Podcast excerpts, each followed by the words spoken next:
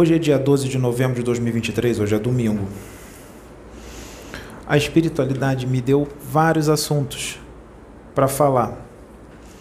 Só que quando eu cheguei aqui, me veio a intuição de não sair falando, de deixar todos os médios que tinham que falar falar, de deixar acontecer tudo que tinha que acontecer acontecer, para eu falar no final.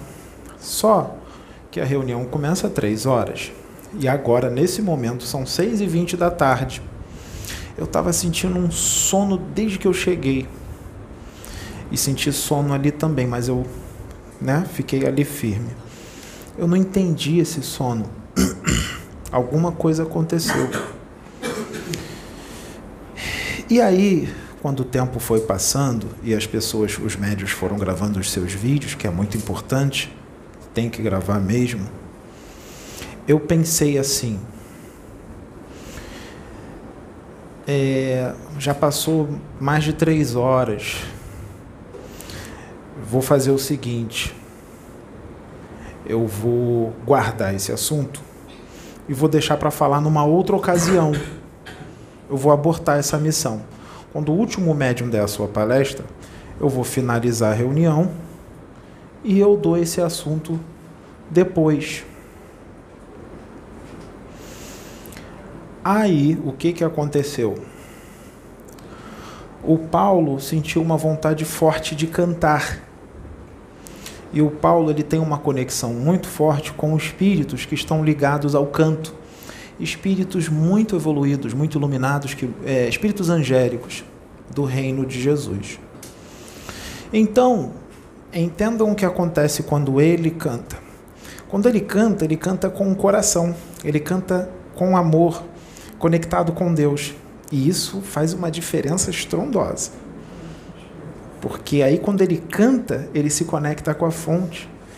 E ele está cantando para a fonte. Se ele se conecta com a fonte, ele canta com o coração, canta com o espírito conectado com a fonte, podem ter certeza absoluta, vai o céu vai descer com relação a esses espíritos que louvam. E eles desceram aqui hoje. Quando eles desceram, enquanto ele estava cantando, alguém viu como é que eu fiquei ali? Eu me conectei na hora.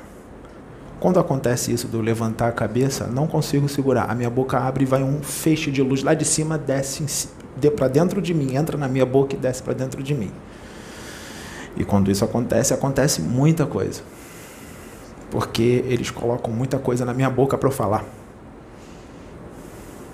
e outras coisas mais também.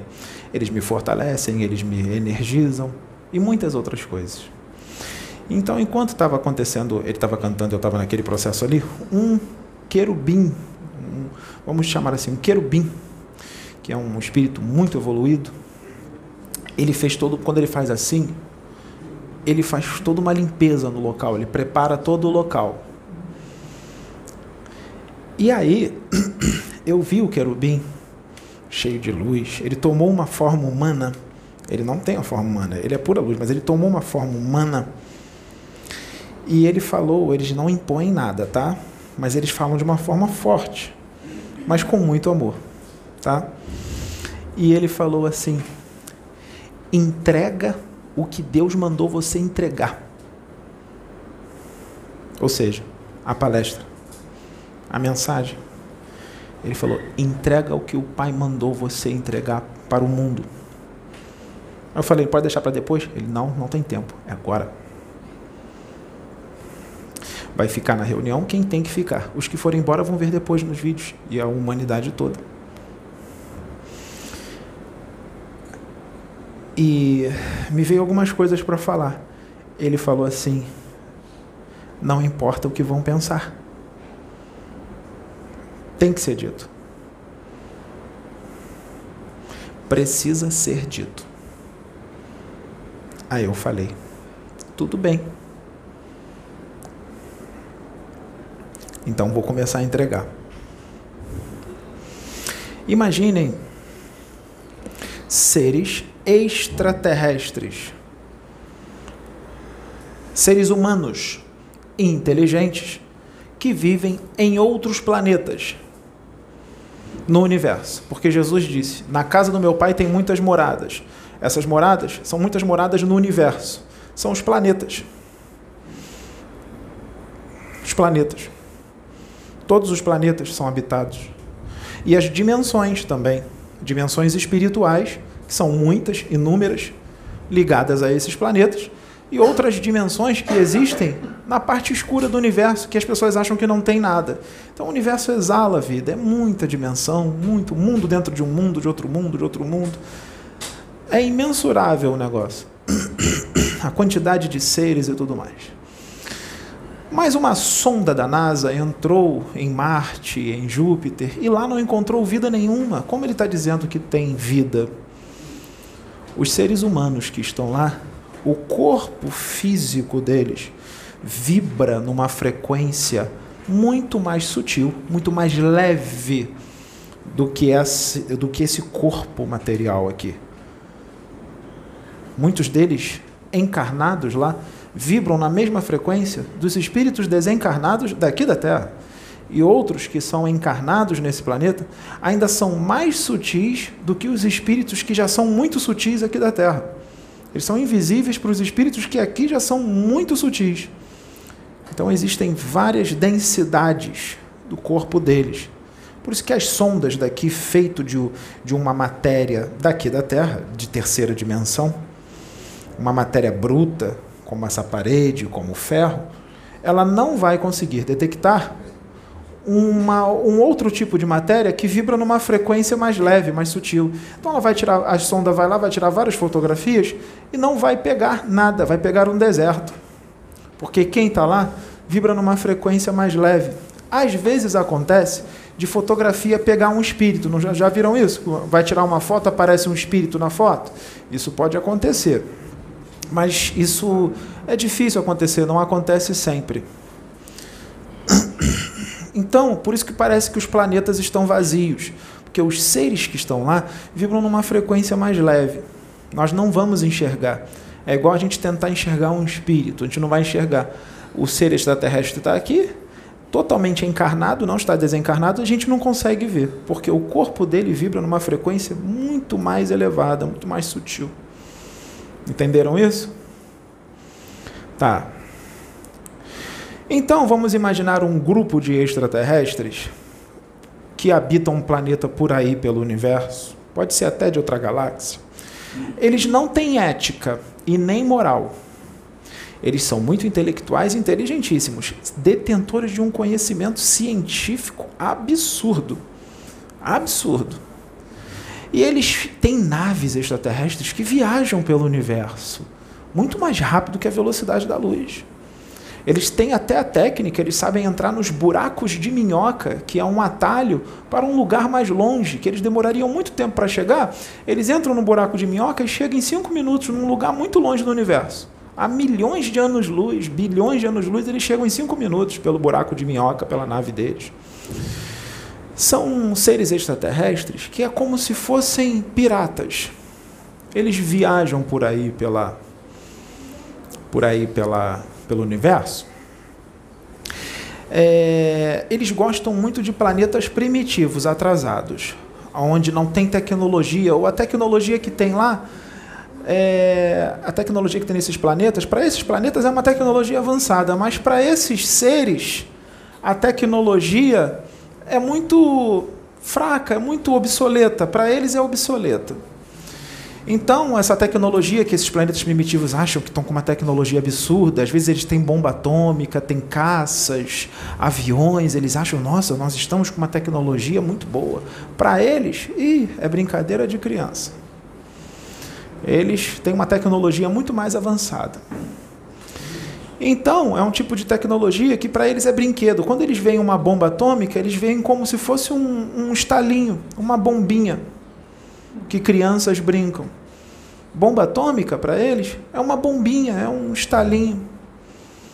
Tá? Metralhadora para eles é como se fosse aquelas aquelas metralhadoras de criança que você bota água dentro e fica tirando e vai cuspindo água. Metralhadora para eles é isso. A metralhadora daqui da Terra, por exemplo. Então, aconteceu, eles são sutis, eles não são muito materiais não. Eles são sutis. Mas eles têm uma tecnologia que eles sabem fazer, sabe o quê?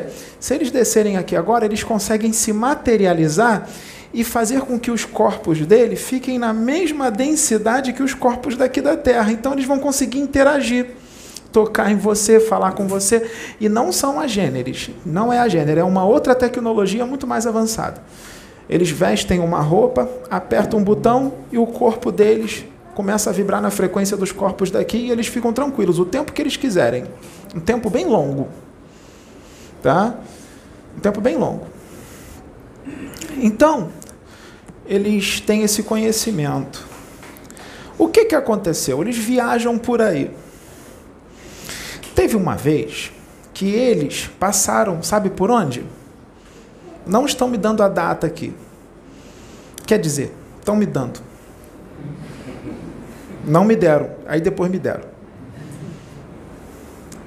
Eu não sei que data é essa, mas eles estão falando que eles vieram aqui no dia 11 de abril de 1929. Chegaram aqui. 11 de abril de 1929. Não sei que data foi essa, pode ser que não seja data especial nenhuma. Mas eles chegaram aqui nessa data, uma data como outra qualquer. 11 de abril de 1929 eles chegaram aqui. Quando eles chegaram aqui, os espíritos superiores da, que protegem aqui a Terra deixaram eles entrar aqui na Terra. Eles entraram camuflados, tá? Ninguém os enxergou, porque a nave deles era etérica, invisível para as pessoas daqui. Só que eles entram, mas eles já não saem fazendo as coisas. Eles entram, mas eles monitoram toda a humanidade daquele planeta, ou seja, eles estudam aquela humanidade. E eles fazem isso em poucos minutos, poucas horas. Eles conseguem estudar todo o planeta. Quando eles entraram aqui, e os, os, os daqui permitiram, eles acharam que não tinha proteção nenhuma, entraram. Por que, que eles permitiram? Eu vou explicar o porquê, que os protetores daqui da Terra permitiram. Eles entraram. Depois que eles estudaram o planeta Terra, eles falaram assim: Bom, senhores, encontramos esse planeta primitivo. Esse planeta é muito atrasado. Essa humanidade é extremamente atrasada. Só que esse planeta, ele tem riquezas naturais, ele tem certos minerais que são preciosíssimos para a gente tem certos minerais que são preciosíssimos. E eles têm abundância. Apesar do planeta ser pequeno, ser um pequeno planeta, tá? porque o planeta deles é bem maior, eles conhecem outros muito maiores. A Terra é muito pequenininha. Tá? O planeta Terra tem 13 mil e poucos quilômetros de diâmetro, tem planeta que tem 100 mil quilômetros de diâmetro. Tá? Então é, a Terra é muito pequena. Apesar de ser um planeta pequeno, as riquezas naturais que tem nesse planeta vai ser muito bom para a gente. Vai nos abastecer por eras. Então, nós vamos fazer o seguinte: vamos dominá-los, vamos tomar esse planeta para gente e vamos escravizar todos eles. Vamos escravizar, eles chamam de Homo sapiens sapiens. Vamos escravizar essa raça. Eles trabalharão para nós, eles fazão, farão o serviço bruto para a gente. Sabe como é que ele, uma das formas que eles iriam dominar? Sabe qual era? Sabe o que, que eles encontraram aqui? Esse tipo de extraterrestre, eles adoram quando certos planetas têm isso, muito forte. Sabe o que? Eles perceberam que tinha religião. Eles perceberam que a religião aqui era muito forte. Aí eles fazem assim, eu vou fazer do meu jeito, não é assim que eles fazem, tá? Eu vou fazer do meu jeitão para vocês entenderem. Quando eles perceberam que a religião aqui era muito forte, eles fizeram assim, ó. Hum, vou dominar tudo. Como? Pelo medo. Medo de ir para o inferno. Porque o medo paralisa.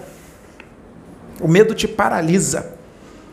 Ele não deixa você agir ele faz com que você perca a sua individualidade, sua independência, seu livre-arbítrio, pelo medo. Aí eles falaram assim: ó, eles próprios dominam uns aos outros pela religião. Eles próprios. Porque os adeptos, aqueles que são os senhores da religião, Eles sabem, muitos deles sabem, que as coisas no universo e no plano espiritual não funcionam dessa forma que eles ensinam. Eles falam de um céu, de um céu eterno, de um inferno eterno, mas eles sabem que não é assim. Muitos deles sabem que não é assim. Mas eles sabem que os outros acreditam nisso. Muitos outros acreditam nisso. Então, esses próprios seres desse planeta, os chefões dessas religiões, eles dominam muitas consciências pelo medo. Dominam muitos para conseguirem o que eles querem, para escravizar mentes e tudo mais. Aí eles falaram: vamos dominá-los pela religião. Só que quando eles começaram a querer dominar o planeta, sabe o que, que os superiores fizeram? Na mesma hora, criaram um campo magnético, um outro campo magnético em volta do planeta, um outro campo, porque nós já temos um. Fecharam, trancaram eles aqui dentro. Trancaram eles aqui dentro e depois seres é, muito mais evoluídos do que ele, a, a mando do arcanjo Miguel, capturou todos esses seres extraterrestres e levaram para a justiça divina. Eles não fizeram nada aqui na Terra. Porque é, os superiores daqui foram avisados por outros espíritos muito evoluídos de outras galáxias que esses seres eles já tinham extrapolado muito toda a conduta ética e moral, já tinham extrapolado muito o livre-arbítrio deles, e o estrago que eles estavam fazendo no universo já estava muito grande. Então, esses seres foram todos pegos sob custódia da justiça divina, aqui da terra, e sabe o que, que Jesus é, ordenou? Ordenou que todos esses seres encarnassem juntos num planeta muito primitivo, sem tecnologia nenhuma, e eles foram levados ao esquecimento total naquela encarnação. Eles viraram, vamos dizer que eles viraram macacos de novo. Todos eles já estão reencarnados lá nesse planeta longínquo. Foram pegos. Então tá tudo bem. Ninguém viu, ninguém sentiu nada. Estamos protegidos. Essas coisas acontecem, a humanidade está aí, ó, vivendo suas vidas e ninguém nem imagina. Tá? Só que tem mais uma coisa. Antes deles serem pegos, quando eles estavam estudando, estudando ali as religiões, as pessoas das religiões, antes deles serem pegos, eu vou contar um, umas coisinhas aqui que eles viram. Porque eles conhecem as leis do universo bem forte. Eles conheciam. Eles sabiam que eles eram antiéticos, mas eles eles fizeram o seguinte: eles foram numa determin, num, num determinado grupo religioso, eles estavam estudando os religiosos. Eles foram num determinado grupo religioso, ele viu um, uma, um certo ritual naquela religião. Ele viu um monte de gente vestida de branco, no, na beira de um rio, todo mundo dentro do rio, e quando estava todo mundo dentro do rio, eles viam, eles viam uma pessoa pegar essa pessoa, mergulhar na água e levantar de novo. E aí eles falaram assim: Nossa, o que, que é isso? Aí um, um outro mais experiente falou assim: Isso aí eles chamam de batismo. Esses seres primitivos, eles chamam de batismo. Aí o outro mais jovem perguntou: O que, que é batismo? Aí o ser falou assim: Eu vou explicar. Não tem a fonte criadora, a fonte de, da criação de todo o universo, porque eles conhecem a fonte criadora, que é Deus. Aí ele falou: Tem. Então, quando eles se batizam assim, é como se eles estivessem consagrando a vida deles a essa fonte. E esse batismo simboliza que eles estão virando uma nova criatura, um novo homem para Deus. É como se todos os pecados deles fossem quitados ali, e ele volta limpo dos pecados, e ele é uma nova criatura para Deus. Ele se consagra. Falei alguma coisa errado? Tá. Então, aí o ser mais jovem falou assim: Ué, peraí, tem alguma coisa errada aí. Não é assim que as coisas funcionam. Então, tudo que eles fizeram de errado se apaga quando eles são mergulhados nessa água? Não, não se apaga, não. Eles terão que, que pagar isso. Encarnação após encarnação. Toda a maldade que eles fizeram nessa, tudo que eles fizeram de ruim nessa e nas outras. Esse batismo não serve de nada. Isso é desnecessário. Esse batismo é desnecessário. E outra coisa, estão dizendo que eles estão se consagrando para Deus depois que faz esse batismo? Mas que, que adianta eles se consagrarem para Deus nesse batismo se eles continuam arrogantes, orgulhosos, gananciosos, fofoqueiros dentro da igreja, prepotentes, tramando uns contra os outros? Não adianta nada. Esse batismo não adianta de nada. Eles continuam sendo pessoas mais invejosos, gananciosos, fazem da obra de Deus negócio. Esse batismo não serviu de nada. O que faz ele se consagrar à fonte criadora, isso o ser extraterrestre falando. O que faz, ele se consagrar à fonte criadora não é esse batismo, é a mudança de conduta. A mudança de conduta deles. Eles só estariam consagrados se eles retirassem todas essas paixões e substituíssem por virtudes, como amor, fraternidade, paciência, tolerância, compreensão, altruísmo, generosidade, amizade. Aí sim eles estão consagrados. E para fazer isso não precisa ser batizado, não precisa jogar o cara na água e levantar. Nossa, vai ter gente que vai me bater depois que esse vídeo entrar. Porque vão dizer assim: Ué, mas Jesus foi batizado por João Batista. Gente, pelo amor de Deus, Jesus precisava ser batizado? Não. Sabe por que, que ele se batizou? Porque ele respeitou o costume daquela humanidade, ele respeitou. Porque ele sabia que se ele se batizasse, as pessoas iriam olhar para ele de outra forma, mas ele não precisava.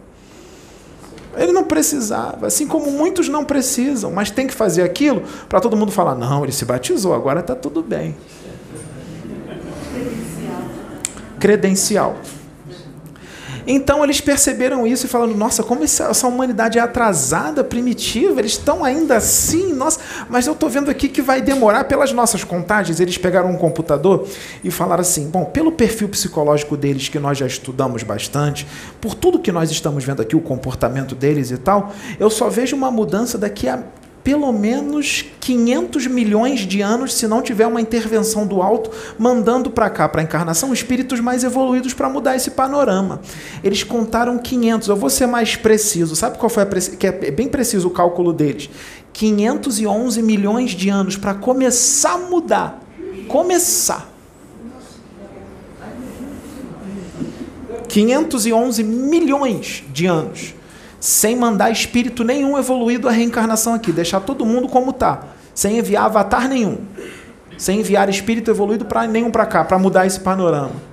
511 milhões de anos. Mandando avatares para cá a reencarnação, dá para reduzir isso muito, muita coisa. Muito, muito, muito, muito. Dá para reduzir. Para menos de um milhão de anos. De 511 milhões dá para reduzir para menos de um milhão. Por isso que a espiritualidade manda sempre espíritos mais evoluídos para cá para poder as pessoas expandirem. Senão ia demorar esse tempo aí, ó. ia ficar nesse negócio aqui como está agora, como estava antigamente, há um tempo atrás, na época medieval e tudo mais. Se não manda, nós estaríamos ainda daquele jeito ainda. Não ia mudar, ia demorar 15, 511 milhões de anos.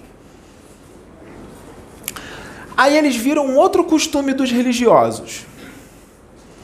Sabe qual foi o outro costume que eles também acharam também um absurdo, obsoleto?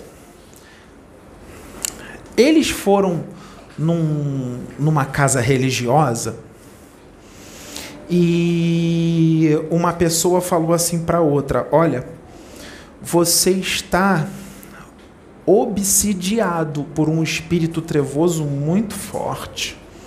Você está obsidiado por ele você está num caso de fascinação muito forte. Esse espírito trevoso está fascinando você.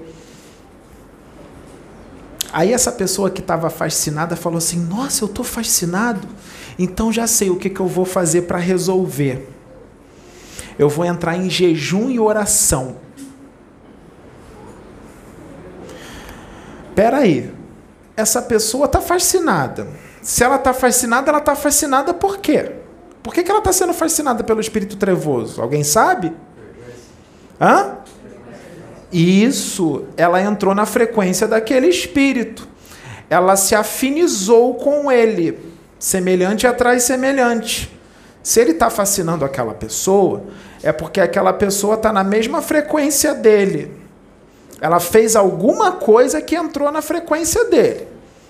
Mas essa pessoa é uma pessoa muito legal, tem várias qualidades maravilhosas. Como que ela ficou fascinada? Ué, pode ser uma pessoa legal, faz uma caridade absurda, já ajudou muita gente, tem créditos imensos no plano espiritual. Uma pessoa que fez o bem, tirou muita gente da lama, educou muita gente, tirou muita gente da droga, do vício, da bebida, mas entrou na frequência do espírito trevoso por algum motivo mesmo sendo uma boa pessoa. Pode ser um orgulho, pode ser um egoísmo, pode ser uma prepotência muito forte. Pode ser isso. Então, mesmo todo o bem que ela fez, ela às vezes tem um orgulho muito forte, uma prepotência, um egoísmo muito forte. Já é o suficiente para o espírito trevoso entrar mesmo tendo feito tudo de bom, aceitou Jesus como seu único e suficiente Salvador, foi batizada, tudo isso. E mesmo assim o espírito trevoso entrou. Porque no universo tudo é frequência. Tire essa ilusão da cabeça que aceitou Jesus, você está protegido. Você dizer assim: ninguém me toca porque o Pai está comigo, o Jesus está comigo e não vai deixar ninguém me tocar. Isso é fé cega. Não é assim que acontecem as coisas no universo. Você só não vai ser tocado se você não entrar na frequência deles. Pode ser quem você for, pode ser Jesus Cristo encarnado. Só se Jesus entrar na frequência deles, Jesus vai ser tocado sim. Porque entrou na frequência, porque no universo não tem privilégio para um e para outro e para outro. Deus vê todo mundo igual. Se eu, Pedro, entrar na frequência deles, eles vão me tocar sim eles vão me fascinar, vão me obsidiar, vão incorporar em mim, vão se fazer passar por mentor. Vão fazer tudo isso. Então tem que ficar vigilante o tempo todo para não entrar na frequência deles. O tempo todo. Tá? Dizer que você não vai ser tocado é fé cega. E eles adoram isso. Eles falam: opa, vai ser fácil obsediar essa pessoa. Ela acha que ela nunca vai ser tocada, ela não sabe como é que funcionam as coisas. Olha lá. Você diz assim: o pai está comigo, nunca vou ser tocado, mas continua extremamente prepotente, arrogante e egoísta? Mas o pai não é isso. Ele está contigo, verdade. Mas ele não concorda com a tua arrogância, com o teu orgulho, com a tua prepotência. Ele está contigo, mas ele não concorda com isso. E ele vai fazer de tudo para tu mudar isso. E ele vai fazer o quê? Ele vai usar outras pessoas para te esclarecer, né? abrir teu olho para você sair disso. E ele vai permitir que o, o espírito trevoso obsedie aquela pessoa que, que, que, que faz tanta coisa boa? Vai, vai permitir, porque Deus ama também o trevoso, que o trevoso também é filho. O trevoso que está fascinando, ele é filho também de Deus. Deus ama igual os dois, o fascinador e o que está sendo fascinado, igualzinho. Mesmo o fascinador fazendo muito mais coisa ruim do que o outro. Deus ama igualzinho. É assim que funcionam as coisas no universo. Ele vai permitir, ele vai deixar. O, o, máximo que a espiritualidade maior pode fazer é que o seguinte: se você tiver muitos créditos, eles podem falar assim: olha, você pode fascinar essa pessoa, mas você só pode ir até aqui. Mais do que isso, você não pode. Isso aí pode acontecer. Ó, você pode fascinar essa pessoa, mas você não pode botar um câncer nela, não. Você não pode causar o desencarne dela, não. Você só pode fascinar e ir até aqui. Isso aí, isso aí acontece, tá? Isso aí acontece. Tá? Mas vai ser fascinada. Vai ser. Não é permitido que ele cause um câncer nela. Não é permitido que ele toque no corpo dela, cause alguma doença ou até mesmo desencarne. Realmente, não é porque aquela pessoa tem créditos. Mas, mas permitiram lá em cima fascinar. Fascinar pode. Você só pode ir até aqui, mas esse só até aqui dá para fazer um estrago grande, ainda para fazer muita coisa. Aí o ser extraterrestre falou assim: Nossa, essa pessoa falou que vai entrar em jejum oração, mas não é o jejum e oração que vai tirar o fascinador dela. O que vai tirar o fascinador dela é o quê? A mudança de conduta. Ela tem que mudar, ela tem que tirar a sintonia com o fascinador. O jejum e oração não vai servir de nada. Não adianta você ficar orando e fazendo jejum, ficar sem comer, se você não tira o seu orgulho, se você não tira a sua arrogância, se você não tira a sua ganância, a sua prepotência, seu egoísmo, seu ódio, sua raiva e tudo que é de ruim, o jejum não vai servir de nada. Jesus jejuou. Sim, Jesus jejuou. Lembrando que Jesus era quem ele era, mas ele estava encarnado, tá? E numa época totalmente primitiva. Então, mesmo ele sendo quem ele era, ele ia ter muitos costumes daquela época. Não pense vocês que ele não ia ter, não. Ele ia ter. O que faz você se conectar com a fonte não é ficar sem comer. É o que você tem aqui dentro. É o que você sente. Isso faz você se conectar com a fonte. É o que você sente. Não é ficar sem comer. Ah, eu fico no jejum para poder me ajudar a me conectar. Ah, eu subo um monte para poder eu ficar mais próximo, para poder eu me conectar mais. Não precisa. Deus está lá, no, Deus tá lá no monte e está aqui também. Do mesmo jeito. Do mesmo jeito que ele está no monte, ele está aqui. Não precisa subir monte. Então, subir monte é desnecessário, fazer jejum é desnecessário. Acabou esse sistema de crenças. Acabou hoje. Está sendo quebrado esse sistema de crença. Porque não é assim que funcionam as coisas. Não precisa jejum, não precisa subir monte, não precisa de nada disso. Você é o templo do Espírito Santo de Deus, você é o templo de Deus. Onde você estiver, ele está, ele está dentro de você. Não precisa você subir uma montanha para encontrá-lo. Ele está aqui agora. Isso é um costume, sabe o quê?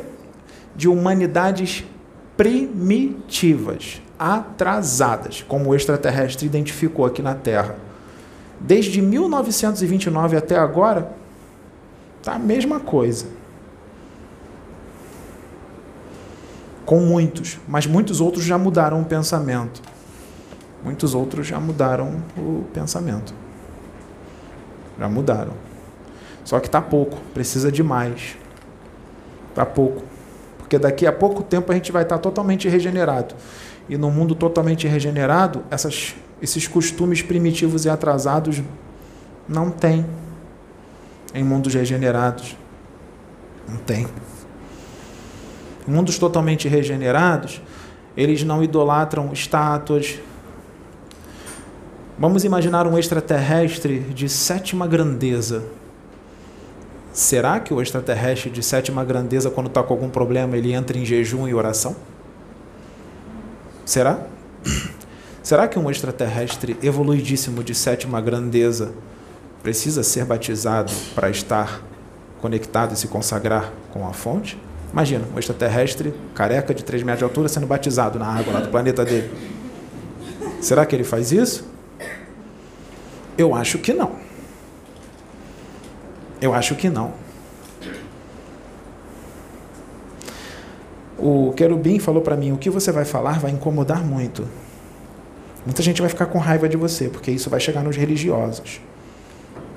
Vai lá e fala. Porque o pensamento tem que mudar. É um pensamento atrasado, é primitivo. Esse costume é primitivo.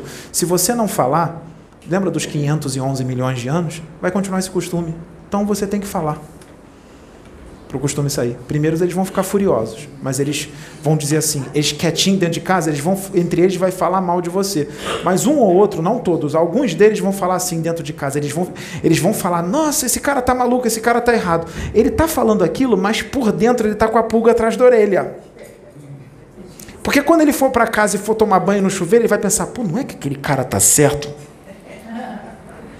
Ou seja, o que eu vou falar vai ter efeito para alguns, eu vou plantar uma semente.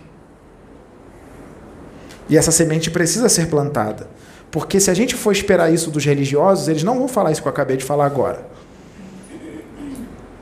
Então, eu, com a expansão de consciência que eu tenho, que é pequena, mas em referente ao planeta Terra é um pouquinho maior do que a maioria, já é o suficiente para dar uma quebrada nisso.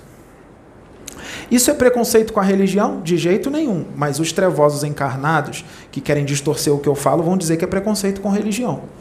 Porque eles querem me calar. E esses trevosos encarnados, eles querem que essas pessoas continuem com esses costumes, porque aí é mais fácil de manipular. O que eu estou falando aqui está libertando eles. E os trevosos não querem que eles sejam libertos consciencialmente querem que eles continuem presos nesse sistema de crença, porque aí é fácil, fica ali fácil de dominar. E eu tô tirando isso. Eu tô dando liberdade para eles, tipo, se liberta disso, cara. E os dominadores não querem isso. Agora a gente vai falar quem são algumas pessoas, quem são os espíritos de algumas pessoas que estão em algumas religiões. Vamos falar? Quem são os espíritos de algumas pessoas, não é regra, tá? Não vamos generalizar, não. Não são todos que estão nessa condição que eu vou falar agora lá na frente. Eu vou começar a falar, vai demorar um tempinho. Mas é uma quantidade grande de pessoas, tudo bem? Tá? Imagine algumas pessoas Vamos supor, não tem uns países por aí que as pessoas, apesar de serem às vezes países avançados tecnologicamente, de primeiro mundo, mas são países que as pessoas não cogitam nada de espiritual, nem religião, nem espiritualidade, nada disso, vivem uma vida totalmente material. Já viram isso? Aqui no Brasil também tem, apesar de ser um, um país muito religioso, mas tem gente aqui que também é assim. Em outros países também, no planeta Terra espalhado por aí. Pessoas que não são ruins, mas vivem uma vida totalmente materialista. Elas não fazem o mal, mas também não faz o bem. E também não trabalha para se espiritualizar pelo menos um pouco, de forma saudável, não é fanática louca não. De forma saudável, se espiritualizar um pouquinho, né? Eles nem acreditam nisso e nem aceitam. Então vivem uma vida totalmente material que já é considerado um mal. A posição neutra já é considerado um mal. Ah, ele não fez o mal, mas também não fez o bem. Já é considerado um mal. Ah, então vou sair correndo por aí fazendo caridade que nem maluco? Não, fica tranquilo, faz suave. Caridade não é só dar comida e dinheiro, não. Caridade é você demonstrar amor pela uma pessoa, dar atenção para ela, conversar, sentir amor por ela. Já é caridade, porque sentir amor por uma pessoa que você não conhece, você já está espiritualizado. Bastante. Quando você sente amor por uma pessoa que você não conhece, já está fazendo caridade, porque tu está emanando um negócio para aquela pessoa e você está se espiritualizando. Tua frequência está alta, está tá sentindo amor para uma pessoa que você nem conhece, está lindo. Então tira isso que achando que é, ah, tem que dar comida, dinheiro. Não, na caridade não é isso não.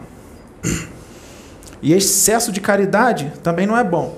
Senão você, você entra numa obsessão por fazer caridade. Aí já não fica, já não fica saudável. Porque tem que ter equilíbrio até para fazer caridade, tá? Você tem que viver também. Então, essas pessoas vivem uma vida totalmente materialista e tomam uma posição neutra. Sabe o que, que acontece com esse tipo de costume? A pessoa tem um perispírito, não tem? Sabe o que, que ela atrai para o perispírito dela, levando a vida dessa forma, materialista, uma posição neutra? Ela vai atraindo durante toda a encarnação e também a mente dela cria, a mente dela cria isso. As emoções que ela sente e o que ela pensa e o costume dela. Cria certas formas de pensamento e atrai outras também.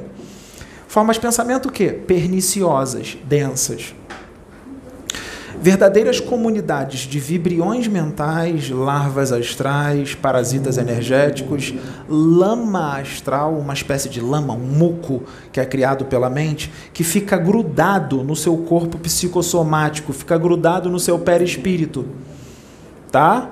Vai ficando grudado durante toda a encarnação aquela lama, uma lama de alto poder magnético e de alto poder corrosivo, de vibrações muito densas, de muito materialismo, de uma vida muito material.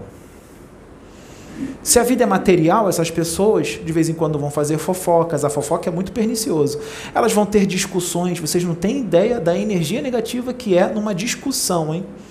Discussões por qualquer coisa, seja religião, futebol, política, qualquer coisa, uma discussão dentro de casa, a energia que fica ali da discussão, olha, para dissipar, Às vezes demora, porque às vezes a discussão acontece todo dia, aquilo ali vai ficando tão impregnado, tão forte, que mesmo depois que a discussão acabou, aquilo fica pairando dentro de casa e às vezes não tem motivo nenhum para brigar, só porque aquela energia está ali e a pessoa, as pessoas daquela casa entram em contato com aquela energia, já vem a vontade de discutir por nada, só porque entrou em contato com aquela energia que eles mesmos criaram. Então isso vai sendo agregado no perispírito dessas pessoas. E vai levando a vida assim até o final. Tem alguns ali que a espiritualidade tenta alguma coisa, não consegue, eles continuam materialistas. Vai e desencarna desse jeito. Quando eles desencarnam, sabe o que, que acontece? O espírito deles morreu. O espírito deles sai do corpo e é atraído magneticamente para uma dimensão chamada umbral, uma dimensão ruim, purgatorial, onde tudo aquilo que ele criou durante a encarnação, que ficou agregado no perispírito dele, aquela lama e tudo mais, aquela substância tem lá, aquela mesma substância que ele criou aqui, tem tudo lá. Então ele é atraído para aquele local pela lei das afinidades, da sintonia porque ele sintonizou com aquilo lá durante toda a encarnação. Como eles são ignorantes espirituais, quando eles vão para lá, eles se sentem injustiçados. Eles dizem assim: Eu não fiz mal para ninguém, eu não merecia estar aqui. Olha a ignorância. Eles não têm conhecimento espiritual nenhum, eles são totalmente materialistas. Eles não têm conhecimento espiritual nenhum, nem de igreja católica, nem de igreja evangélica, nem de centro espírita. Eles não têm nada, são totalmente ignorantes da realidade do espírito. Eles não têm conhecimento nenhum de Bíblia, de livro dos espíritos, de livro psicografado, não sabem nada. São pessoas que, quando estavam encarnadas, nem sinal da cruz elas fazem. Não serve de nada, tá? Sinal da cruz. É só um exemplo. Não serve de nada fazer isso aqui. Então, quando você vê um jogador de futebol botar a mão no campo, assim, no chão e fazer isso aqui, isso aí é Totalmente desnecessário. O jogador de futebol vai lá jogar no campo fazer isso aqui, aí depois vai, vai encher a cara, tem um monte de mulher e tal. Não adianta nada o sinal da cruz. Deus não vai ajudar você a fazer gol. Tira isso da cabeça. Quem vai fazer gol é você, porque você treinou. Deus não vai ajudar você a fazer gol, ele não vai perder o tempo dele para ajudar você a fazer gol. Para que, que ele vai fazer você ajudar a fazer gol? Para tu ganhar mais dinheiro e se destruir? Então tira isso da cabeça.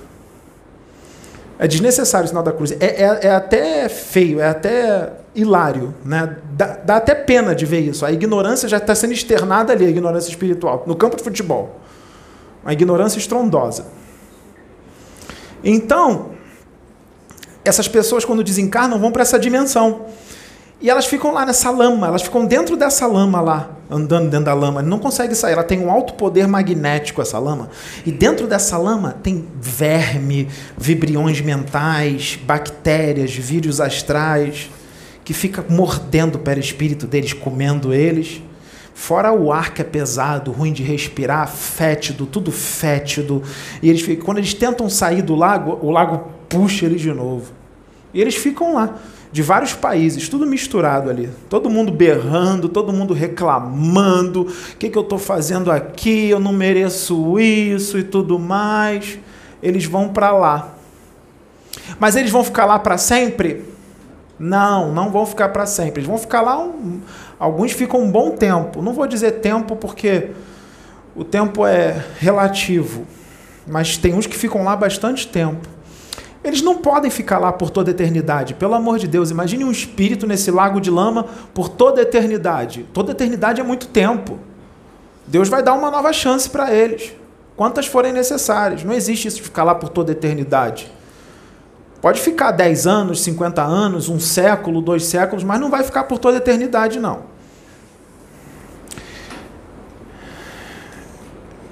E o que eles fizeram não é tão grave, assim, estrondoso para ficar mil anos, 500 anos. Geralmente fica ali 10 anos, 30 anos, 20 anos, aí depois é resgatado. Tá? Mas fica ali um bom tempo. E aí ele está ali, ele está desprovido de corpo físico, não está? Está no umbral. Você acha que é só eles que fica ali? Se ele está no umbral, quais são os outros espíritos que estão lá no umbral? Tem de tudo, não tem? Tem espíritos trevosos, não tem? Inteligentíssimos que comandam lá. Tem magos negros, não tem? Que são espíritos muito inteligentes, uma força mental, uma disciplina mental estrondosa. Tem. Os magos negros têm laboratórios, não tem? Tem cientista das trevas, não tem? Os magos negros não são seres humanos desencarnados? E os cientistas? São, são médicos, psiquiatras, psicólogos, desencarnados, mortos, mas que comandam as trevas, porque lá manda a lei do mais forte. Quem é o mais forte? O que tem mais conhecimento. Quanto mais conhecimento, mais força e mais poder. Então domina quem tem mais conhecimento. Tá. Eles fazem obsessões, não fazem, esses espíritos? É só com encarnado? Com desencarnado também. Existe mago negro encarnado? Existe feiticeiro das sombras encarnado? Feiticeiro? Existe. Existe feiticeiro das trevas encarnado aqui como médico? Existe. Mago negro é vampiro? Sim, é vampiro. Se alimenta de ectoplasma dos encarnados. O mago negro é vampiro. De energia emocional. Tudo isso. Então, vamos dizer o que, pode acontecer com esses que estão na lama. Apesar deles estarem na lama já num sofrimento horrível, eu não disse que o perispírito deles é carregado de morbofluido? O que, é o morbofluido? São as, os, os vermes, as bactérias, os vírus astrais, não são? Aquela lama, não é? Então isso aí é, é, é bem pernicioso, não é? Então imagine um mago negro ou um feiticeiro das sombras encarnado que quer fazer mal a alguém. Ele quer prejudicar alguém. Quer fazer uma magia negra para alguém. Então o que, que ele faz? Esse mago negro encarnado, ou um feiticeiro encarnado, um espírito trevoso encarnado. Quando ele vai dormir, ele desdobra, não desdobra? Não é porque ele está encarnado que ele vai deixar de ser mago negro, né? Ele vai continuar sendo mago negro. Aqui tem gente que vê ele, nossa, gente boa, cara é engraçado, cara é legal, mas é um mago negro encarnado. Tá? Ele desdobra. Ele quer fazer mal uma, uma pessoa que magoou, ou magoou. Magoou. Ofendeu ele. Ele quer fazer mal àquela pessoa. Isso que eu falo, cuidado quem vocês ofendem. Você pode estar ofendendo um mago negro encarnado nem sabe. Aí o cara quer fazer mal a ele. Ele dorme com raiva do cara que magoou ele, não dorme com raiva do cara? Dormiu com raiva do cara. Quando ele desdobrar, ele vai fazer o quê? Alguma coisa para prejudicar o cara que magoou ele, que o humilhou.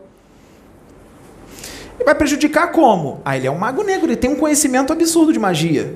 Magia negra. Então o que, que ele vai fazer? O mago negro não conhece bem o umbral? Conhece muito bem o umbral, não conhece? Ele veio de lá. Então ele sabe exatamente onde ir. Ele desdobra, vai lá, onde está aquela lama lá cheia de espírito sofredor, chama de espírito sofredor. Cheio de espírito sofredor, aqueles que levaram uma vida neutra, materialista, todo mundo desencarnado lá embaixo.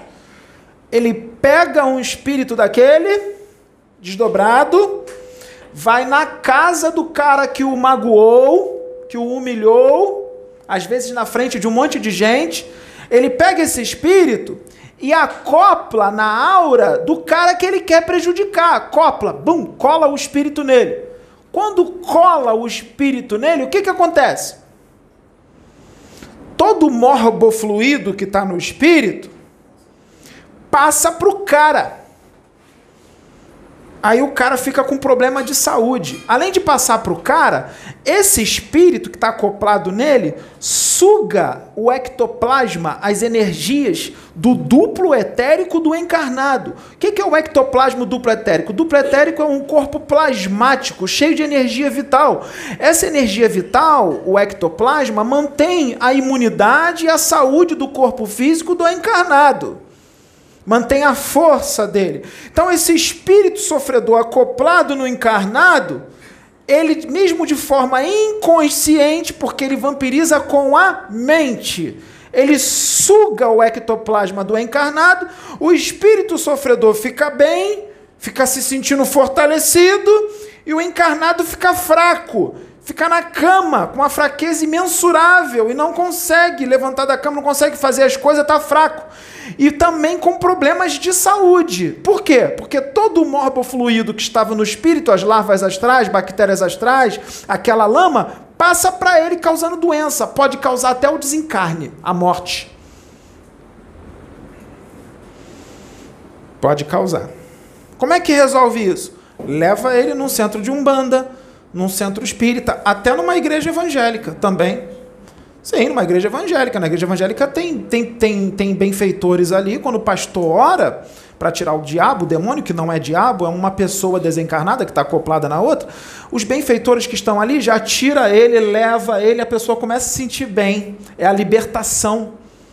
A pessoa já começa, é aquela, aquela sessão de libertação dentro da igreja. É a desobsessão do centro espírita, é a mesma coisa, só muda o nome. É a desobsessão. desobsessão. Tá?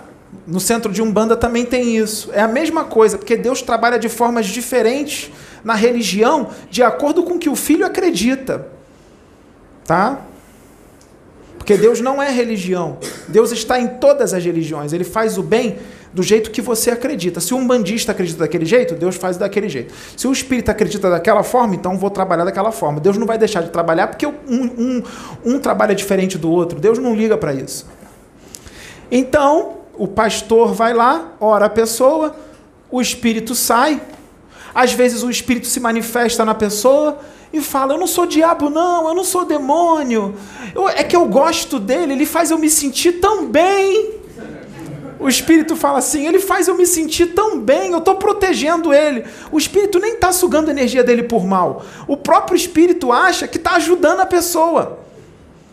Aí o pastor fala assim: Você não me engana, tu é diabo, tu é demônio, sai dele agora. Aí o espírito incorporado na pessoa, manifestado, fala assim: Não, eu não sou demônio, não. Realmente não é. É que o pastor não tem esse conhecimento por causa da doutrina. Não tem problema, os espíritos benfeitores que estão ali sabem da limitação do pastor, sabe que o pastor tem essa limitação e tem as crenças dele. Ele não vai acreditar que é um espírito é, desencarnado. O pastor não acredita nem em reencarnação. Como é que vai falar para o pastor que aquilo ali é um espírito desencarnado de uma pessoa? Como é que vai falar isso para ele se o pastor não vai acreditar? Então deixa o pastor na limitação dele, mas o pastor está fazendo um, um serviço ali muito bom, mesmo na na ignorância dele. Então, os benfeitores que estão ali tiram o espírito da pessoa, a pessoa já começa a se sentir melhor, aí leva para um local no plano espiritual, faz uma limpeza total no espírito, todo aquele morbo fluido que está nele, tem banho de ervas. As ervas têm um caráter absorvente. No plano espiritual também tem ervas. Ele toma um banho de ervas, ou então ele tem um choque anímico, pega aquele espírito, é, aproxima de um médium, então um magnetismo do médium, um ectoplasma do médium, vai realizar o choque anímico, uma limpeza geral naquele espírito. Aquele espírito vai perder todo aquele morbo fluido, vai ficar mais leve e ele vai conseguir enxergar as coisas de uma forma melhor, ele vai ficar mais lúcido, vai sair daquela como se fosse um transe, né? Então existem várias formas de limpar aquele espírito. Limpou aquele espírito? Está limpinho? A pessoa já teve a libertação, vai ficar bem. Aquele espírito está limpinho. Depois que aquele espírito está limpinho, vai fazer o que com ele? Ele vai ter umas aulinhas no plano espiritual. Vocês acham que eles não são trazidos aqui para ouvir palestra? Tem um monte aqui hoje. Para ouvir o que, que aconteceu. Porque eles não sabem, mas eu, Pedro, sei.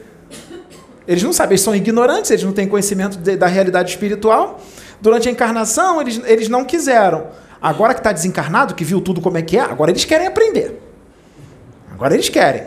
Tá todo mundo aqui. Aí tá todo mundo limpinho, tá todo mundo bem vestido agora, tá todo mundo forte, tá todo mundo bem tratado pelos benfeitores espirituais, né? Pelos anjos, que muitos chamam de anjos, que são seres humanos desencarnados que fazem o bem. Aí eles vão, eles vão receber algumas aulinhas de cunho espiritual, como agora, nessa palestra que eles estão assistindo. Eles vão ficar assistindo essas aulas durante um tempo, depois eles vão ser preparados para a reencarnação. Esses espíritos sofredores vão ser preparados para a reencarnação.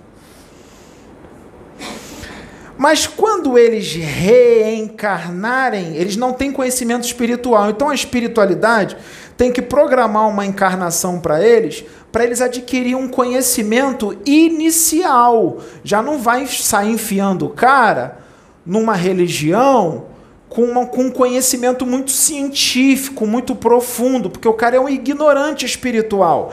Ele não tem conhecimento espiritual. Tu já vai enfiar o cara na doutrina espírita? Que estuda a ciência do espírito de uma forma mais difícil, que tem umas linguagens ali difícil de entender, o cara é um ignorante espiritual. Você não pode reencarnar aquele cara numa família espírita ou numa família da, da Umbanda, umbandista ou universalista. Não pode. Então nós vamos reencarnar esse cara aonde? Para ele começar um alimento espiritual inicial. Onde é que a gente vai encarnar esse, esses espíritos? Já sei. Nós vamos reencarnar ele num local onde ele vai nascer naquela religião ou ele vai levar uma vida normal e de repente ele vai ser convertido numa religião num determinado momento da vida dele. Ele vai levar uma vida normal, muitos vão vir das drogas, muitos vão vir do crime, muitos vão vir da prostituição, mas em determinado momento a espiritualidade vai dar um jeito de levá-los numa igreja evangélica, pentecostal, neopentecostal ou numa igreja católica, para eles terem um alimento espiritual. E eles vão largar as drogas, vão largar a bebida, vão largar a prostituição, vão largar o crime. Como é que vai ser isso? E outros não, outros já vão nascer naquela religião. O pai e a mãe é evangélico. Às vezes o pai é pastor e a mãe é pastora. Ele já vai nascer ali como filho daquele casal de pastor. Já é colocado na religião desde o início para ter um conhecimento. Aí, para essas pessoas, o conhecimento evangélico, como é um conhecimento mais de mais fácil entendimento, não é que seja pior, da do, a doutrina espírita não é melhor do que a, a, os evangélicos, não é isso. É que a linguagem da religião evangélica é uma linguagem mais fácil, de mais fácil entendimento. Então, o que, que acontece? Ele vai ficar num caminho reto. O que, que é o caminho reto? Um caminho com a moral elevada, sem vício, ele vai aprender a amar, vai aprender a respeitar, vai aprender a ser mais fraterno, ele vai fazer caridade na igreja, vai doar a cesta básica, vai, vai ter ação social na igreja, ele vai ajudar as pessoas, ele vai aprendendo a amar o próximo, doando comida, doando cesta básica ouvindo a palavra de Deus, ouvindo os ensinamentos de Jesus, porque na igreja ensina os ensinamentos de Jesus, os ensinamentos que Jesus falou que ama o próximo, eles vão aprender tudo isso, amar o próximo como a si mesmo, respeitar as pessoas, ser educado, ou seja, eles vão ter um, um, uma educação legal lá dentro da, da igreja, não vai? Então vai ser bom para eles, não vai? Então, com relação a esses espíritos, as igrejas pentecostais e neopentecostais fazem um serviço maravilhoso, elas são necessárias, essas igrejas. Elas são necessárias. Para esse tipo de espírito, elas são necessárias. Porque não pode pegar esse espírito e botar lá na doutrina espírita, porque ele não vai entender as coisas que estão escritas ali, no livro dos espíritos, no livro dos médios. É um conhecimento muito avançado para eles. eles. Eles são ignorantes. Lembra que eu disse que eles eram ignorantes? Então. Então, aquela linguagem forte do evangélico pentecostal, aquela linguagem forte, aqueles gritos: você vai para o inferno se você voltar para as drogas, você vai para o inferno se tu voltar para o crime, você vai para o inferno se você está na prostituição, sai da prostituição, sai enquanto é tempo, entrega a sua vida ao Senhor. Aí ele vai falar: eu quero sair, eu não quero ir para o inferno. Vai pegar eles pelo medo pelo medo, eles vão ficar no caminho certinho. Eles vão sair das drogas, do crime, do tráfico, da prostituição, pelo medo. Nesse aspecto, o medo que a religião impõe acaba sendo positivo. Acaba sendo uma coisa boa é Deus usando uma coisa que não é tão legal, né, impor o medo, né, é usando o mal para fazer o bem, porque pelo menos eles ficam ali num, num, num caminho mais certinho, tá? Muitos deles vão dizer que quem é espírita, ah, é tudo coisa do demônio, do diabo. Deixa eles falarem isso, porque eles não têm esse conhecimento, eles não vão entender a doutrina espírita. Eles vão achar que é coisa do diabo, que é coisa do demônio, que reencarnação não existe, que eles vão abrir a Bíblia e vão falar assim: não, está aqui na palavra. Deus diz que o homem nasceu para ter uma vida só e depois é o juízo. Não existe esse negócio de reencarnação. Eles vão usar essa, essa máxima da, da Bíblia para dizer que não existe reencarnação. É claro, eu tenho uma vida só. Se eu tomar um tiro agora, essa vida vai embora. Depois eu tenho outra. Depois eu reencarno, eu tenho outra. Para esse corpo aqui é uma vida só. Para o outro corpo também. Eu nunca vi um corpo ter duas, três, quatro vidas. O corpo físico só tem uma vida mesmo. Então, pega eles e bota nessas religiões. E aí o diabo, que eles tanto têm medo, sabe quem é o diabo? São os magos negros, encarnados quando desdobram para pegar eles, e os desencarnados também, porque os desencarnados também pega, pegam eles para fazer experiências. Os desencarnados também pegam eles. E os quiumbas, Quiumba também, os quiumbas lá no umbral, porque tem mago negro que não vai lá buscar ele, não. Tem mago negro que manda os seus soldados, manda, manda quiumba, ó, pega lá, lá que eu te dou aqui um plasma sanguíneo, um pouco de ectoplasma, te dou aqui algumas coisas, uma droga, que eles fazem droga lá. Drogas, tem drogas lá nos laboratórios das trevas, comprimido de drogas que eles fazem. Como é que eles fazem essa droga? Ué, vamos supor que o quiumba ali, o espírito desencarnado, tem vício em cocaína. O que, que eles fazem? Eles vão atrás de uma pessoa que cheira cocaína, que um encarnado. A pessoa que cheira cocaína, o, a substância da cocaína está toda impregnada no duplo etérico dele. O duplo etérico não tem o ectoplasma? Então a substância da cocaína está toda no ectoplasma do ser encarnado que cheira cocaína. Aí o mago negro vai lá, puxa um pouco do ectoplasma dele, o ectoplasma dele está cheio de cocaína. Aí o mago negro vai lá, cria um comprimido com o ectoplasma dele, que está cheio de cocaína. Aí o quiumba desencarnado pega aquele comprimido e engole. Aí ele sente tudo que, a, a, a, cocaína faz. Aí o Mago Negro fala: te dou cinco comprimidos de, de cocaína e você traz aquele espírito lá para mim, lá do umbral que eu quero. Tem umas experiências que eu quero fazer com ele. Aí o Quiumba vai lá, tira ele da lama, entrega para o Mago Negro. Aí o Mago Negro pega cinco comprimidos de cocaína e dá para o Quiumba. O Quiumba é tão viciado que ele já pega um ali na hora da mão do Mago Negro e já engole. E os outros quatro guarda no bolso. Entenderam como é que são feitas as drogas lá embaixo? Se não entendeu, eu explico de novo. Tem alguém que não entendeu? Tá. Falei muito rápido? Entenderam? Tá. Então é assim, é desse jeito. Então o cara que cheirou cocaína, tá, ele está servindo a quem? As, as trevas. É, está servindo as trevas. Através do ectoplasma dele, o mago negro está pegando o ectoplasma dele, está fazendo droga para distribuir lá embaixo. Está servindo as trevas, pô. O cara que cheirou cocaína. O que bebe bebida alcoólica também, porque tem o quiumba que é viciado em bebida alcoólica. O que fuma maconha também. O que fuma crack também. O viciado em sexo promíscuo também. Então, essas pessoas são levadas à reencarnação na igreja católica, na igreja evangélica, pentecostal, né? o pentecostal para ele ter um, um, conhecimento inicial.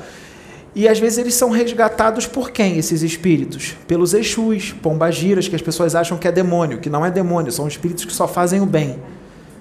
É que tem espíritos das trevas que se fazem passar por eles. E aí diz que faz o mal. Ah, eu sou o Exu Caveira, eu que botei ele na droga, eu que faço ele entrar no crime. Não é o Exu Caveira coisa nenhuma. É um espírito das trevas que está dizendo que é o Exu Caveira para denegrir a imagem do verdadeiro Exu Caveira que só faz o bem. Tá? Então, os guardiões que resgatam esses espíritos, ou seja, os Exus, que resga, e as pombagiras que resgatam esses espíritos dessa lama em determinado momento, porque os Exus também têm que reencarnar, não tem? As pombagiras também são seres humanos desencarnados. Chega uma hora que eles têm que reencarnar também, não tem? Tá. Quando alguns desses Exus, não todos, tá? Alguns desses Exus são levados à reencarnação para reencarnarem e virarem pastores evangélicos. E algumas pombagiras viram pastoras evangélicas. O Exu, quando está desencarnado ali, ele acredita em reencarnação, não acredita? Ele está desencarnado ali, ele sabe o que é reencarnação, não sabe?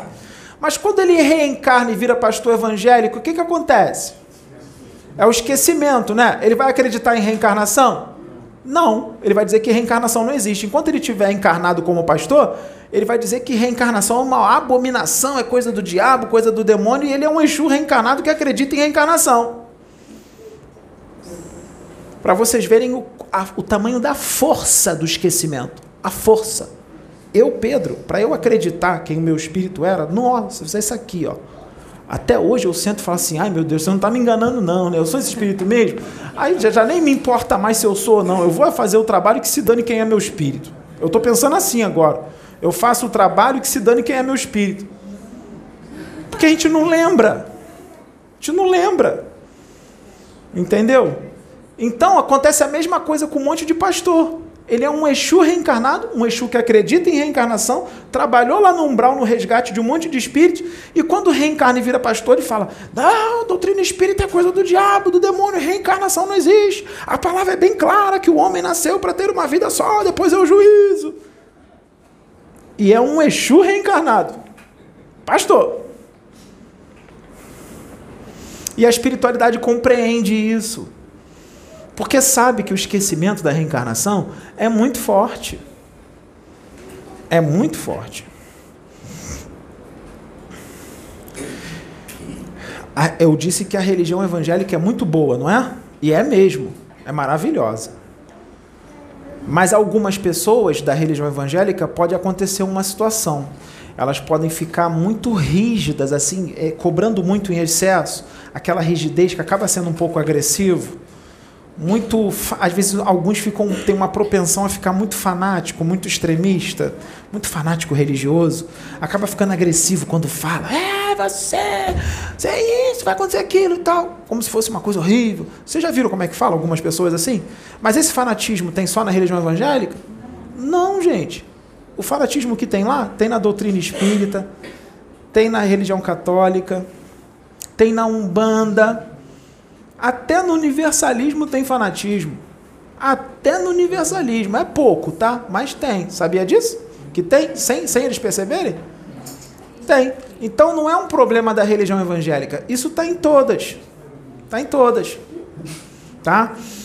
Então, se o fanatismo está em todas, a rigidez excessiva, aquela cobrança excessiva, querendo impor, querendo dominar, né, aquela coisa perniciosa, porque espiritualidade é tranquilidade, é suavidade, não é dessa forma agressiva, fanática, né? Isso tem em todas as religiões. Aí nós entramos num outro problema, num outro problema. O problema da rigidez excessiva, do fanatismo. Deixa eu beber uma aguinha aqui, senão, senão, senão a máquina para.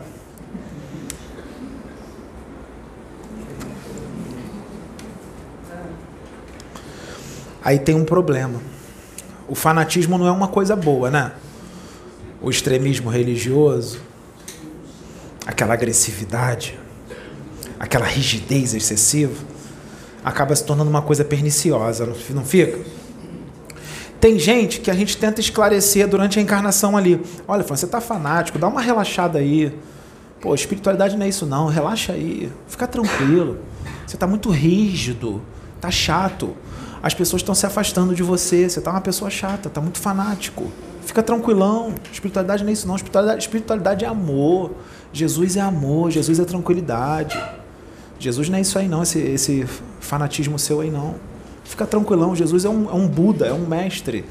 Tranquilão, sereno, calmo. Não é esse fanatismo, essa, essa gritaria aí, esse negócio, essa, essa violência toda, não. Para com isso. Jesus não é essa rigidez, não.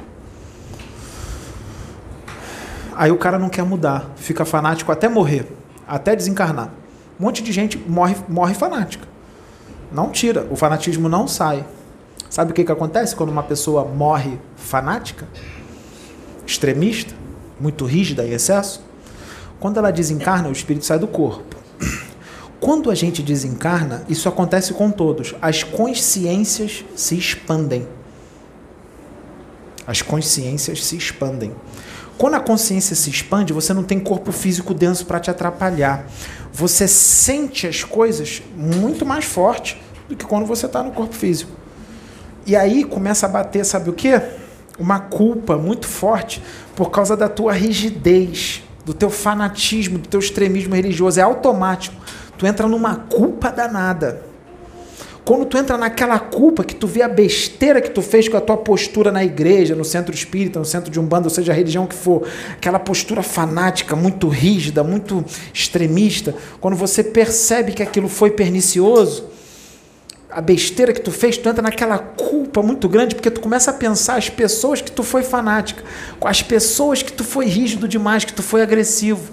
Aí tu sente culpa pelas pessoas que você agiu daquela forma que tu tinha que agir com mais amor, mais tranquilidade, respeitando o limite de cada um e tal. Tu começa a se sentir culpado. Quando você se, se sente culpado, a sua vibração baixa. E tudo no universo é frequência. Ah, mas eu aceitei Jesus, isso não vai acontecer comigo. Esquece isso.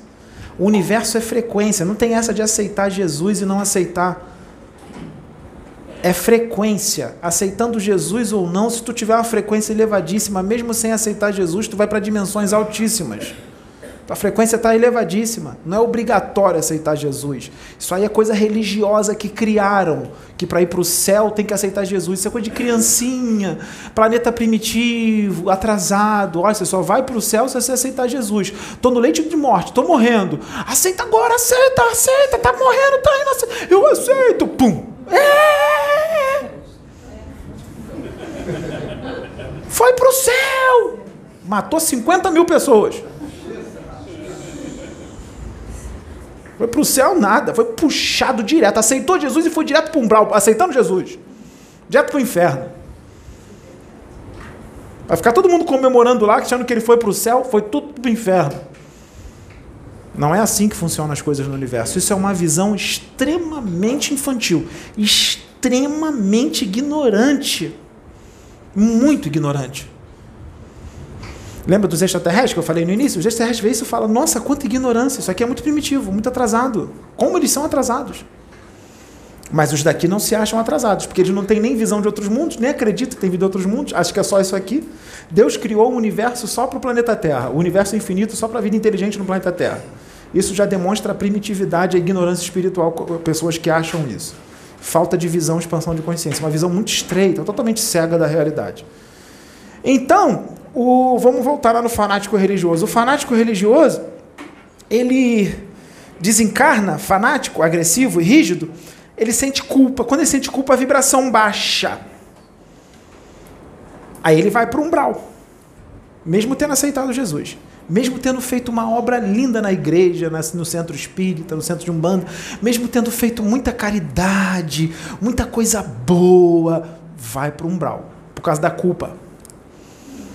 Vibração baixa, frequência, o universo é frequência. Você vai para a dimensão a qual você está na frequência.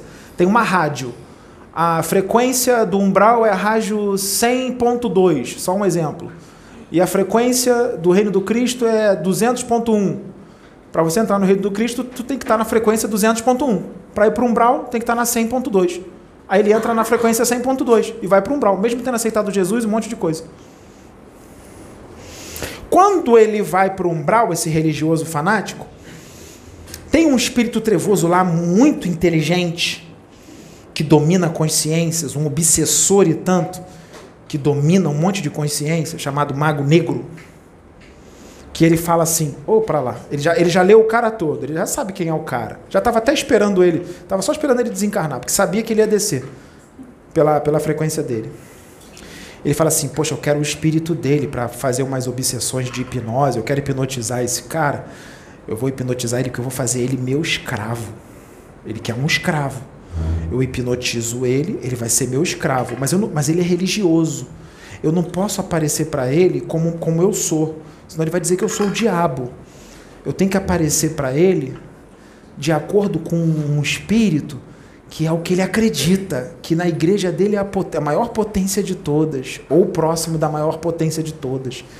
Então, o que, que o Mago Negro vai fazer? Ele não vai se mostrar como ele é, aquela aparência horrível. Vamos supor, o cara é evangélico, tá lá. Sabe o que, que o Mago Negro faz? O Mago Negro aperta um botão que lá no umbral está cheio de hologramas, que é uma máquina de tecnologia avançada, ele aperta o botão. Aquele holograma, ele cria uma imagem em volta do cara, que a imagem é linda, de acordo com o que ele pintou e acredita. Vamos supor que seja um evangélico que ele só fala no reino de Jesus, que Jesus vai reservar uma mansão imensa para ele no céu. Aí ele imagina o céu cheio de anjinhos, com o arcanjo Miguel chegando, Gabriel, o mestre Jesus vindo recebê-lo no céu, pela obra bonita que ele fez durante toda a encarnação. Ele já pintava isso lá atrás quando ele estava encarnado. O Mago Negro sabe disso. Aí o Mago Negro cria um holograma igualzinho que ele pintou quando estava encarnado. Aí ele, tô no céu, ele vai ver tudo aquilo que ele imaginou ali. O Mago Negro mostra tudo do jeito que ele acredita. Aí o mago negro, ele tem um poder mental que ele consegue modificar a aparência dele.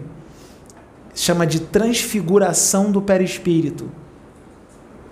Ou metamorfose do perispírito. Ele com a mente, ele cria uma imagem, ele se transforma, sabe como é que é? Como se fosse a mística do, do X-Men. Então, igualzinho a mística do X-Men. Aí o mago negro vai e ele se transfigura em Jesus com a roupa de Jesus, tudo direitinho, e vem receber o cara. Meu filho, você fez uma grande obra. E ele, ajoelha no chão, beija o pé do mestre, Jesus, e chora, se emociona. E ele fala: Mansinho, oh, meu filho, vem cá, eu sou o seu mestre, sim. Olha o que eu preparei para você, olha o céu que eu preparei para você. Aqui está o seu galardão. E ele vai. Está nas mãos do Mago Negro. E agora? Mas ele aceitou Jesus. Mas ele entrou na frequência. Pela culpa. Ele nem enxerga os benfeitores espirituais. Por causa da frequência. Os benfeitores espirituais que querem, querem resgatar ele, está numa frequência mais alta. Ele nem enxerga. Isso ele fez com o evangélico fanático, não fez? Existe o espírita fanático também. Quem é que vai receber o espírita fanático? Allan Kardec, Bezerra de Menezes, André Luiz, Chico Xavier. E qual é o holograma que vai ser aberto para ele? A colônia Nosso Lar, pô. Claro. Colônia Nosso Lar. Ou Vitória Régia. Né? Vai vir um aeróbus, vai vir um aeróbus para buscá-lo. Vai vir um monte de gente de branco, igualzinho no, no, no filme Nosso Lar, aquela fila de gente de branco abrindo a mão assim, para vir recebê-lo. Igualzinho. Legal, né? E o umbandista fanático, quem vem, quem vem receber? Ah, é o Exu que ele tanto gosta o Senhor tranca-rua das almas, de cartola, com tudo. E o holograma que vai aparecer é a colônia Aruanda. Ou então vem o preto velho, vem pai João, vem pai Benedito, tudo recebê-lo, caboclos, ele vai achar lindo, vai chorar, vai se emocionar. Maneiro, né? Aí vai ficar lá no umbral, achando que está na colônia Aruanda, achando que está na colônia Nosso Lar, o outro está achando que está no reino do Cristo e fica lá. Vai ficar lá e o Mago Negro vai fazer o quê? Várias experiências. É tudo escravo, vira tudo escravo deles. Tudo escravo. Tem alguns evangélicos desencarnados que eles hipnotizam. Sabe o que, que o Mago Negro faz na figura de Jesus? Com, com os evangélicos desencarnados? Desencarnados. Fanáticos que estão lá dominados pelo mago, que se faz passar por Jesus, o mago fala assim: Olha, meu filho, eu preciso que vocês. Aí tem, vamos supor, tem 50 evangélicos ali desencarnados. Aí o, o Jesus fica de frente para eles. Aí Jesus fala assim: Meus filhos, eu preciso que vocês entrem num centro espírita, lá no plano físico, lá na terra. Entrem no centro espírita e acabem com o centro espírita, porque aquilo ali é coisa do diabo. Um centro espírita dá luz. Eles vão obedecer Jesus? Vão. É Jesus que está mandando. Eles têm a fé cega. Jesus mandou, está mandado. Fé cega total. Aí esses 50 evangélicos desencarnados vão num centro espírita que só faz o bem, porque o mago negro mandou atacar, porque o centro espírita deve estar incomodando o mago. O centro espírita deve estar fazendo muita coisa boa. Aí aqueles 50 evangélicos desencarnados entra no centro espírita e causa uma bagunça total. Em quem? Nos médiums. Começa a intuir um, intuir outro, para ter briga. Pra... Aí eles fazem o papel de quê? Quiumbas. Viram quiumbas. E os espíritas? Ah, eles dão outras ordens. Aí, às vezes tem um grupo ali de espíritas desencarnados, muito ortodoxos, muito fanáticos e extremistas. Aí tem 100 espíritas ali desencarnados. Aí fala assim: olha, aquele centro espírita lá está ensinando as coisas totalmente contra a nossa doutrina. Está totalmente fora da doutrina. Antidoutrinário. Entrem lá e acabem com tudo. Com aquele centro espírita lá. Porque ele é totalmente antidoutrinário. Aí os 100 espíritas desencarnados entram no centro espírita, que ensina as coisas diferentes da forma como eles acreditam, que eles chamam de antidoutrinário, e causa aquela confusão toda no centro espírita lá. Como obsessores viram obsessores. Coisa que eles tanto fugiram durante a encarnação de obsessores, eles se tornam obsessores. Entendeu? Como é que fica? Tá vindo um negócio aqui na minha mente, eu estou pensando se eu falo ou não falo.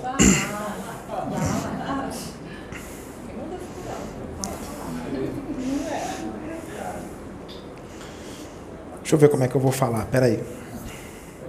Eu vou falando outras coisas aqui, depois eu vou ver como é que eu vou formular isso. É... Então, é dessa forma.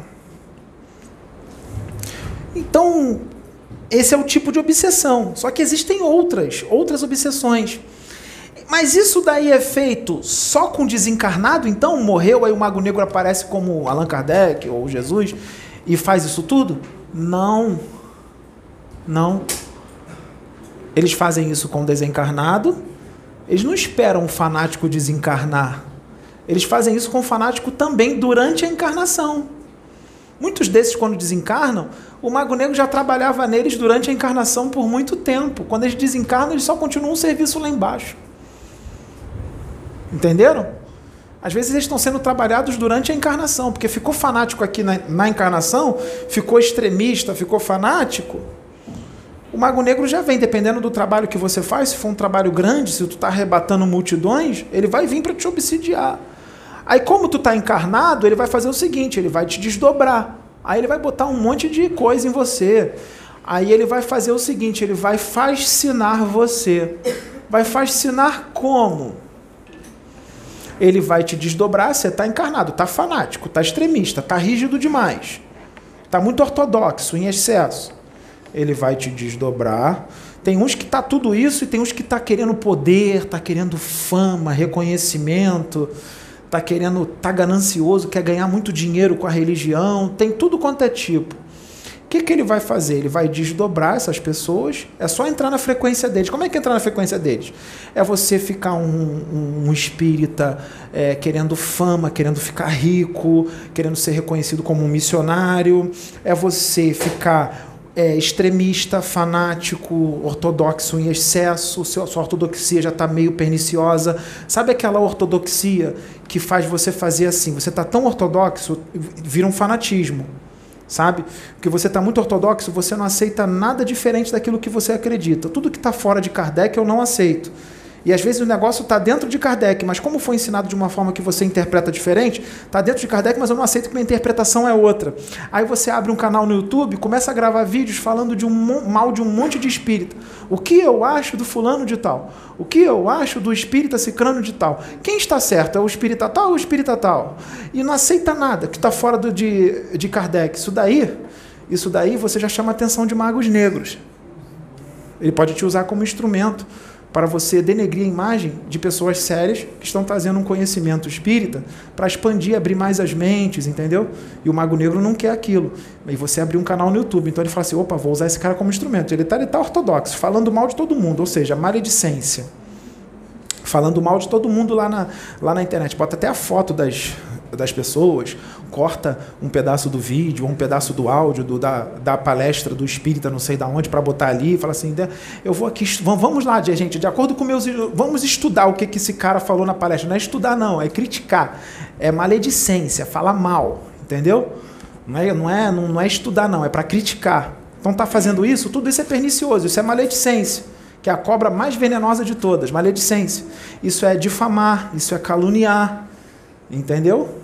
Isso não é de, de Deus, de Jesus. Né? Então o Mago Negro fala, pô, ele abriu um canal, ele já está com 2 mil, 3 mil, 4 mil, 5 mil inscritos, tem um monte de gente assistindo, 100 pessoas, já tem vídeo lá que tem 300 visualizações, 200, para eles é muito.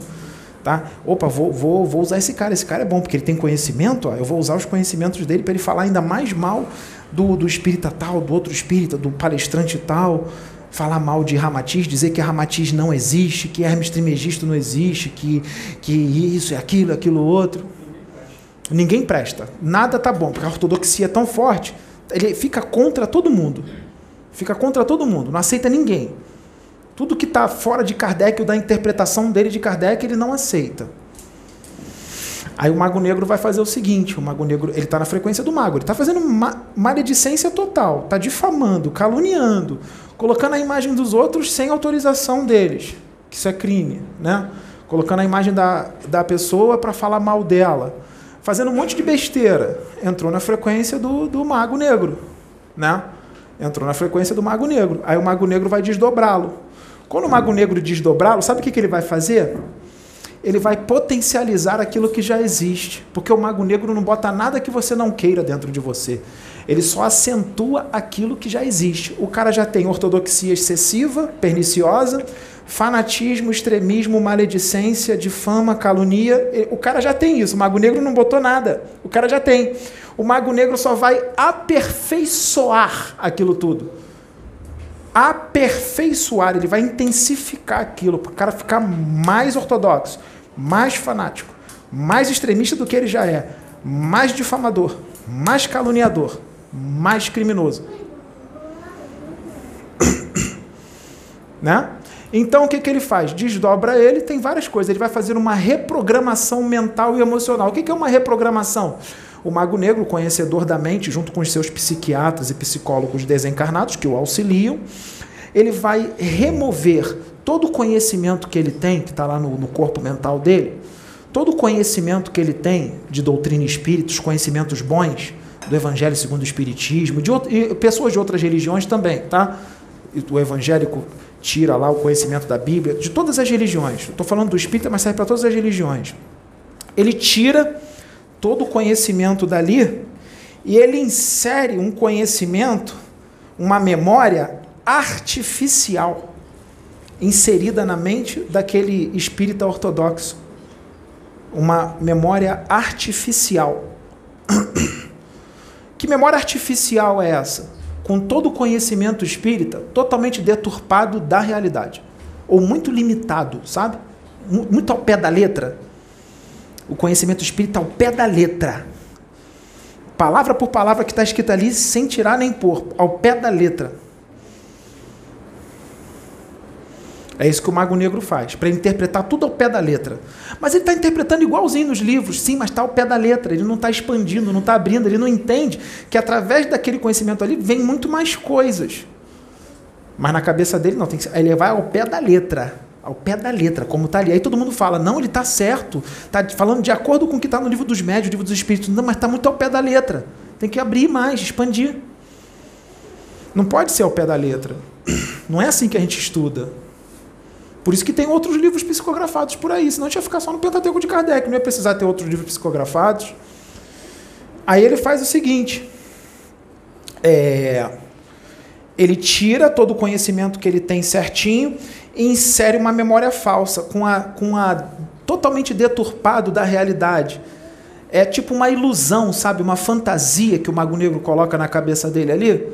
Parece que eu falei uma característica da fascinação, não é? Então o Mago Negro fascina aquele espírito ortodoxo, fanático, maledicente. Ele é fascinado. Porque o Mago Negro vai inserir uma ilusão na mente dele, uma memória fictícia e também mexe nas emoções dele, faz uma reprogramação emocional. Para que reprogramação emocional? Para ele ficar com as emoções descontroladas. Quando alguém for contra ele, ele entra em fúria. Ele entra em fúria. Às vezes ele não demonstra que está em fúria, mas por dentro ele está. Quando ele está discutindo ali, ou falando mal de alguém, que ele não aceita a forma como a pessoa está trabalhando, o espírito está trabalhando, ele está falando, é, é, um ar de tranquilidade, mas por dentro ele está com uma raiva estrondosa da pessoa, quando ele está falando da pessoa é que ele não está demonstrando. Isso é uma reprogramação emocional. E o Mago Negro ainda insere também uma espécie de bacilo psíquico dentro do cérebro perispiritual. Joga lá assim, ó. Tipo um bacilozinho psíquico que envenena ainda mais as correntes do pensamento dele. Esse bacilo psíquico é para aquelas pessoas que está inserido no, no cérebro perispiritual dele, é para aquelas pessoas que têm uma propensão forte ao fanatismo, ao extremismo religioso, à ortodoxia excessiva, que ele já traz de outras vidas, desde a época da Inquisição, que ele já era extremista, fanático, ortodoxo, lá da época da Inquisição, outros até antes disso. Então ele já traz essa ortodoxia, esse fanatismo, esse extremismo já há muitos séculos. Aí está sendo tudo transferido, transferido agora, nessa encarnação, para a doutrina espírita. Entende? Tem um planeta que é o planeta dos orangotangos. Planeta dos orangotangos. Nesse planeta dos orangotangos, existem três tipos de, de, de orangotangos. Nesse planeta de orangotangos. Tem um tipo de orangotango que ele está começando a estudar o espiritismo agora. Aí ele ainda está ainda tranquilo. Está tranquilo. Está começando a estudar agora. Tem um outro tipo de orangotango que ele já começa a ficar intelectual com a doutrina espírita. É lá um planeta lá que ensinaram a doutrina espírita para eles lá naquele planeta. É um planeta de orangotangos inteligentes. Esse segundo já está estudando há um tempo e está um pouquinho ortodoxo. Tem uma outra classe de orangotangos que é aqueles que já estudaram muito a doutrina espírita, eles são mais antigos. Está bem enraizado o conhecimento lá. Só que lá eles estão trazendo conhecimentos novos, muito mais conhecimentos de livros psicografados, que tem os outros orangotangos lá que estão psicografando livros trazendo conhecimentos novos. Afinal, não podemos ficar presos só no Pentateuco de Kardec, não é isso? Então tem outros orangotangos lá que estão sendo instrumentos da espiritualidade lá nesse planeta para trazer um conhecimento ainda mais expandido, com outros livros psicografados, com mais coisas, né? E tal. Mas esse, esse terceiro grupo de orangotangos, que está muito ortodoxo, muito fanático, muito extremista, é, ele, ele é o seguinte: esses orangotangos, que não aceita nada além de Kardec, eles fazem uma coisa. Os primeiros orangotangos que estão aprendendo agora, eles vivem uma vida normal. Eles comem banana, comem frutas, vivem uma vida normal. Os que estão meio assim, começando a ficar ortodoxos agora, eles também são bem inteligentes, vivem uma vida normal.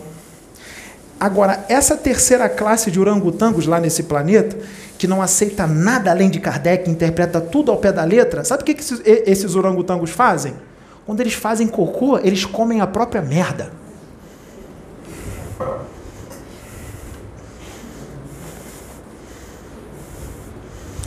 É lá, é lá nesse planeta que eu estou falando de orangotangos. Não é aqui na Terra, não. Entendeu, Fernando? Essa terceira classe de orangotangos, que só enxerga o Pentateuco de Kardec e interpreta tudo ao pé da letra, eles fazem cocô e comem a própria merda. Lá no planeta deles.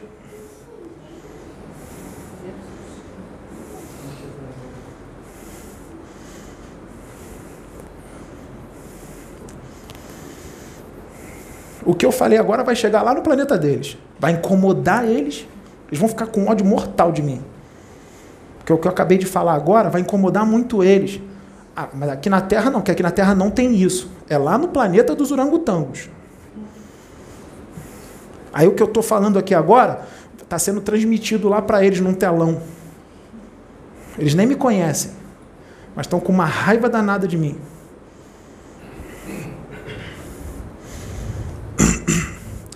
Então, são essas coisas que acontecem.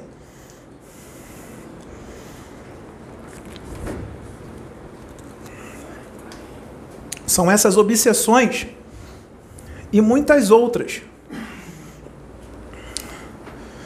São essas obsessões e muitas outras por causa de fanatismo religioso, extremismo religioso, maledicência, ortodoxia excessiva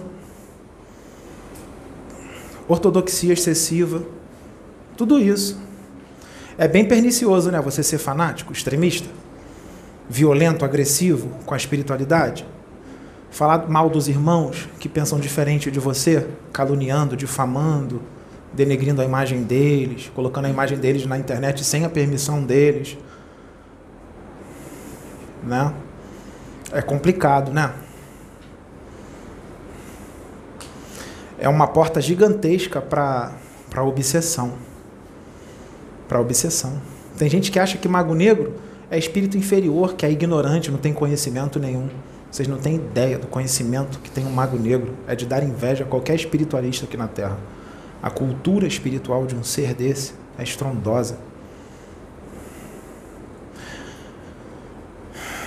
Estavam me dando para falar do planeta dos orangotangos naquela hora que eu estava tentando achar uma palavra para falar.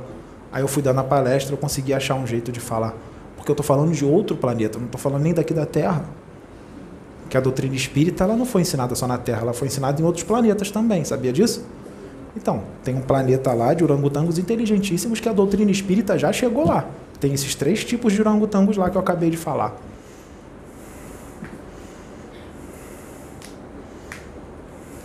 Entendeu?